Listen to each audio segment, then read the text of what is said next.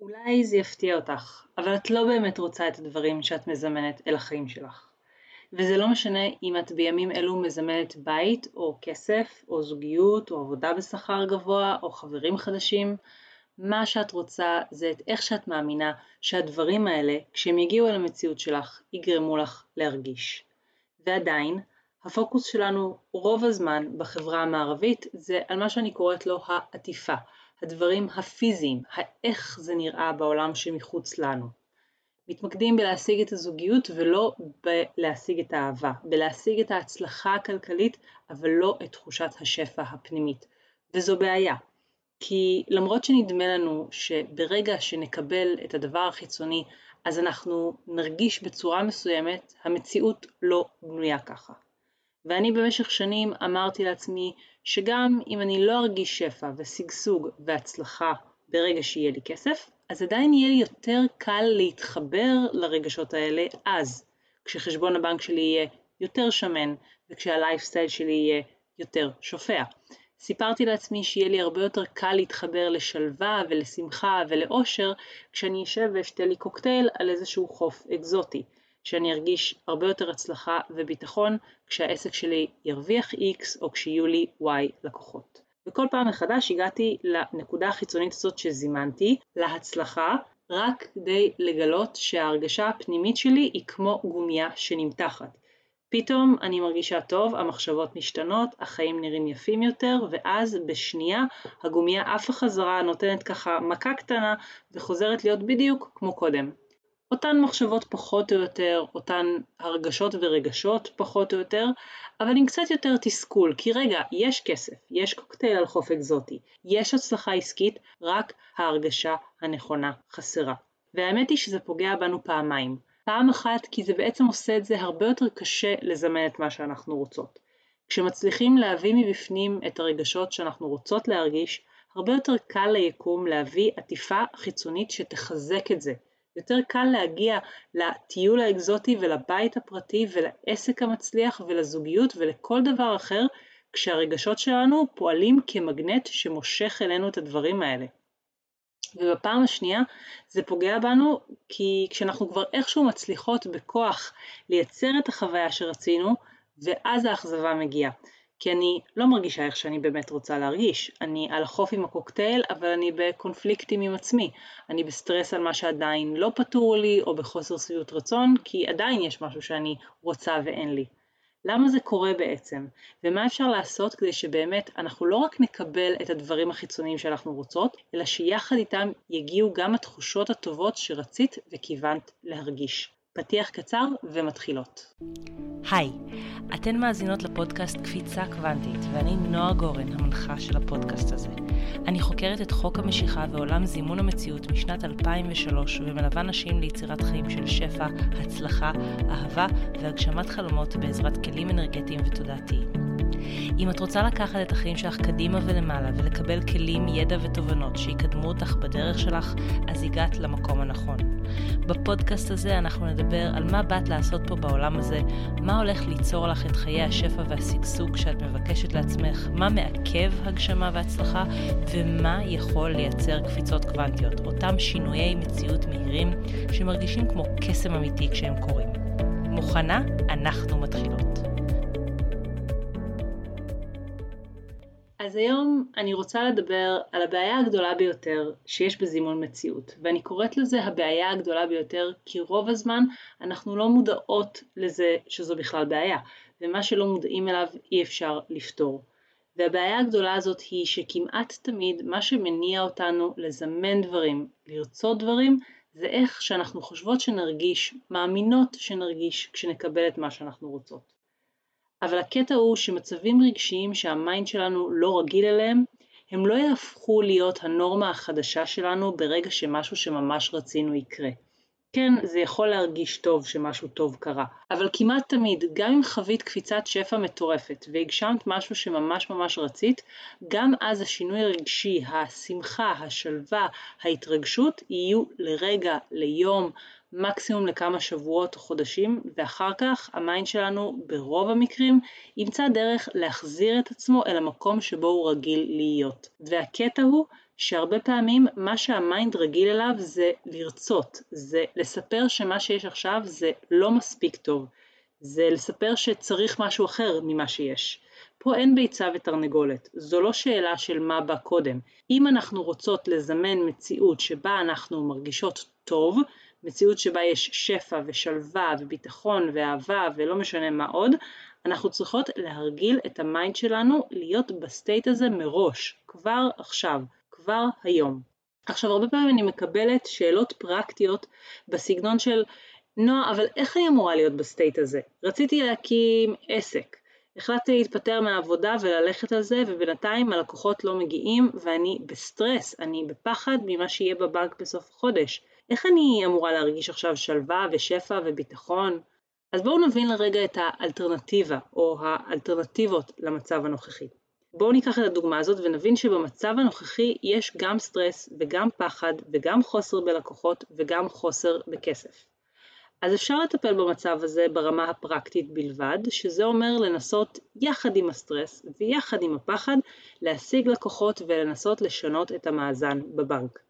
אבל כמעט תמיד זה לא מצליח, כי מהמקום של סטרס ופחד אין השראה ואין חשיבה יצירתית, וקשה מאוד להתחבר לפעולות מדויקות שבאמת יעשו שינוי. ולעומת זאת אפשר לטפל במצב הזה ברמה רגשית או בשילוב של רגש ופרקטיקה. ותכף נבין למה כל שיטה שמשלבת עבודה אנרגטית, עבודה על רגשות, מנצחת שיטה שבה אנחנו מתמודדות רק ברמה הפרקטית ומסתכלות רק על העטיפה החיצונית ועל מה שקורה במציאות. אז נגיד שבחרת להתמודד עם המקרה שבדוגמה, נניח שזה המקרה שלך, ואת רוצה לשלב רגש ופרקטיקה בטיפול. זה אומר שאת מבינה שקודם כל צריך להרגיע את הסטרס, צריך להרגיע את הפחד, ורק משם להתקדם. אז נגיד שאת מחליטה לקחת איזושהי משרה חלקית או פרויקט זמני שככה מאזנים אותך כלכלית ונותנים לך מרווח נשימה. כשאת ברוגע הרבה יותר קל להתחבר להשראה ואז משם לעשות פעולות שיקדמו את העסק וימגנטו לקוחות מדויקים. הסטייט של הרוגע בעצם מאותת ליקום לשלוח עוד דברים מרגיעים. ומה מרגיע אותנו במצב הזה? ברור שעוד לקוחות ועוד כסף.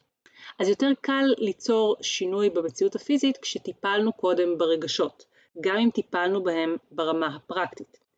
עכשיו בואו ניקח מצב יותר קיצוני מזה, ובמצב הזה מחליטים להתמודד אך ורק בזווית הרגשית ומתעלמים לגמרי מהפרקטיקה. רק מטפלים בסטרס, רק עושים עבודה מול הפחד ומקבלים את הרע מכל שיכול לקרות, כל אחת ומה שזה אומר עבורה. לאחת זה לחזור להיות שכירה, לשנייה זה לחזור לגור עם ההורים. לכל אחד ואחת מאיתנו יש את הסיפור שאנחנו מספרות לעצמנו ושהסיפור הזה מייצר את הפחד והסטרס ואת הרגשות הלא נעימים. אז נניח לרגע שבדוגמה הזאת עושים באופן מודע את הבחירה להיות ברוגע ובשלווה ובביטחון ומה שיהיה יהיה. מה שיקרה אז זה אחד משני דברים. הראשון זה שהכל ימשיך להיות פחות או יותר אותה רמה של גרוע, אבל רגשית נהיה במקום יותר טוב. ואמרנו שרגשות זה הדבר שבאמת חשוב לנו, אם אני בהיי, אז אני בהיי. ומה שסביר יותר להניח שיקרה, זה שדומה מושך דומה יתחיל לעבוד, והרוגע והשלווה יביאו איתם השראה אה, או רעיונות איך לפעול, ואז אנחנו כן נראה מה לעשות בשביל להרים את העסק ולייצר הצלחה ושפע, וזה יקרה בקלילות, באיזושהי אינרציה חיובית כזאת.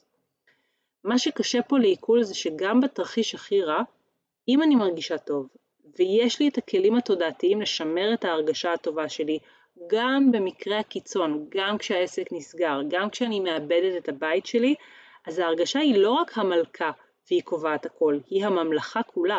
יכול להיות לנו טוב גם כשהנסיבות החיצוניות מאוד מאתגרות, אז זה ווין ווין, ואנחנו רוצות להגיע למצב שיש לנו את היכולת לייצר לעצמנו הרגשה טובה מבפנים, כמעט בלי תלות במצב החיצוני ובנסיבות החיצוניות. הסיפור שאנחנו מספרות לעצמנו הרבה פעמים הוא שעד שמשהו לא ישתנה בעולם החיצוני, אנחנו לא נוכל להיות בשמחה ובשלווה ובשפע ובביטחון. אבל זה סיפור שהוא אשליה. כל מה שאנחנו חוות, יום-יום, שעה-שעה, הכל עובר דרך מערכת מאוד מאוד משוכללת של מסננים ופילטרים שנמצאים במיינד שלנו וצובעים את המציאות ומספרים לנו איך כדאי להרגיש לגביה ואיך לא נכון להרגיש לגביה ואיך מסוכן להרגיש לגביה. כך שהמציאות החיצונית היא כמעט אף פעם לא האישיו. וכשיש חוסר הבנה לגבי זה, לגבי הפוקוס האמיתי, הכבוד שמגיע אה, להרגשה שאת מרגישה כבר היום, אז קורים אחד משני דברים.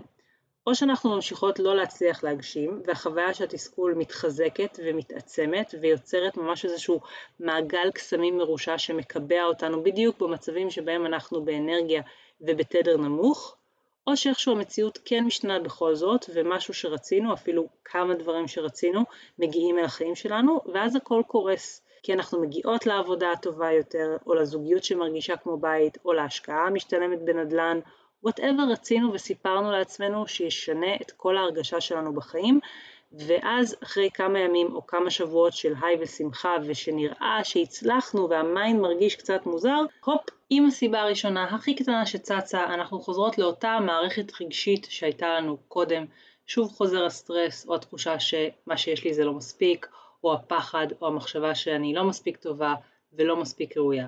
אני חוזרת למקום שבו ה mind שלי רגיל להיות.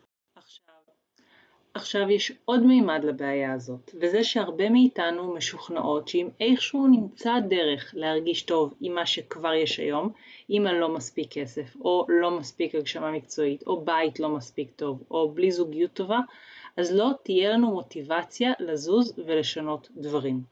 אבל זה קצת לא הגיוני. כי אם מוטיבציה זה מה שאנחנו צריכות, והנה מוטיבציה מגיעה מזה שלא טוב לי, ולא מספיק טוב לי איפה שאני היום, ויש לי את ה drive והמוטיבציה לשנות, אז למה דברים לא משתנים בקצב? הם לא משתנים כי מוטיבציה זה פשוט לא מה שחסר לנו. ואם יהיה לנו טוב איפה שאנחנו, אז קודם כל יהיה לנו טוב, וזה הכי חשוב. והדבר השני שיקרה, זה שהיקום ישלח דומה מושך דומה הזדמנויות להעשיר ולהעצים את הטוב הזה. וה mind שלנו, כשהוא יזהה הזדמנות טובה ומדויקת, הוא ילך עליה. זה מה שבאנו לעשות פה בעולם הזה, לגדול ולהתפתח ולחוות עוד. החשש שיהיה לנו טוב ולא נזוז בגלל זה הוא מופרך משני צדדים. אחד, כי אם טוב לך, אז טוב לך, נקודה, זה מדהים. ומצד שני, לא משנה כמה יהיה לך טוב, יש חלק מובנה, built in, בנשמה של כל אחת ואחת מאיתנו, שכמעט בכל המקרים יגיד מעולה, טוב שטוב, אבל אפשר קצת יותר טוב, מגיע לך יותר מזה. והנה יש פה הזדמנות הרמונית לייצר את זה. אז אם שכנעתי אותך שמה שאת באמת רוצה זה סט מסוים של רגשות, אני מזמינה אותך עוד היום להתחיל ולזהות מהם הרגשות האלה שכרגע את רוצה יותר מהם בחיים שלך. ומשם את יכולה להתחיל לראות אילו בחירות את יכולה לעשות שיעצימו את הרגשות האלה. תמיד יש בחירות כאלה שאפשר לעשות. אז תודה רבה שהאזנת לפרק הזה. אם אהבת את מה ששמעת, אני הכי אשמח בעולם אם תשתפי ותדרגי ותעבירי הלאה למי שהתוכן הזה יכול לעזור לה. ואם את עדיין לא עוקבת אחריי באינסטגרם, אני מחכה לך שם. חפשי אימון בזימון כדי לקבל ממני ים של תוכן, הדרכות וטיפים על איך לעשות קפיצות קוונטיות וליצור את החיים שאת רוצה בקלילות ובהנאה. זה הכל לבינתיים, ואנחנו נשתמע בפרק הבא.